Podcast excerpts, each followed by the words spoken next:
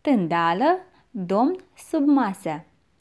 Tândală se lăuda mereu că nu se teme de muierea sa, cu toate că o încasa deseori de la ea, ba cu mătura, ba cu sucitorul, ba cu cârpa de tras oalele de pe foc. Odată se întâmplă că de teama muierii se vârâ sub masă. Tot atunci bătu cineva la ușă.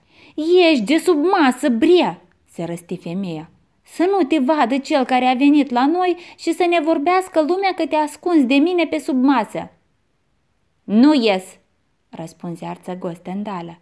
Las să știe tot satul că eu sunt domn la mine acasă, chiar și când șed sub masă.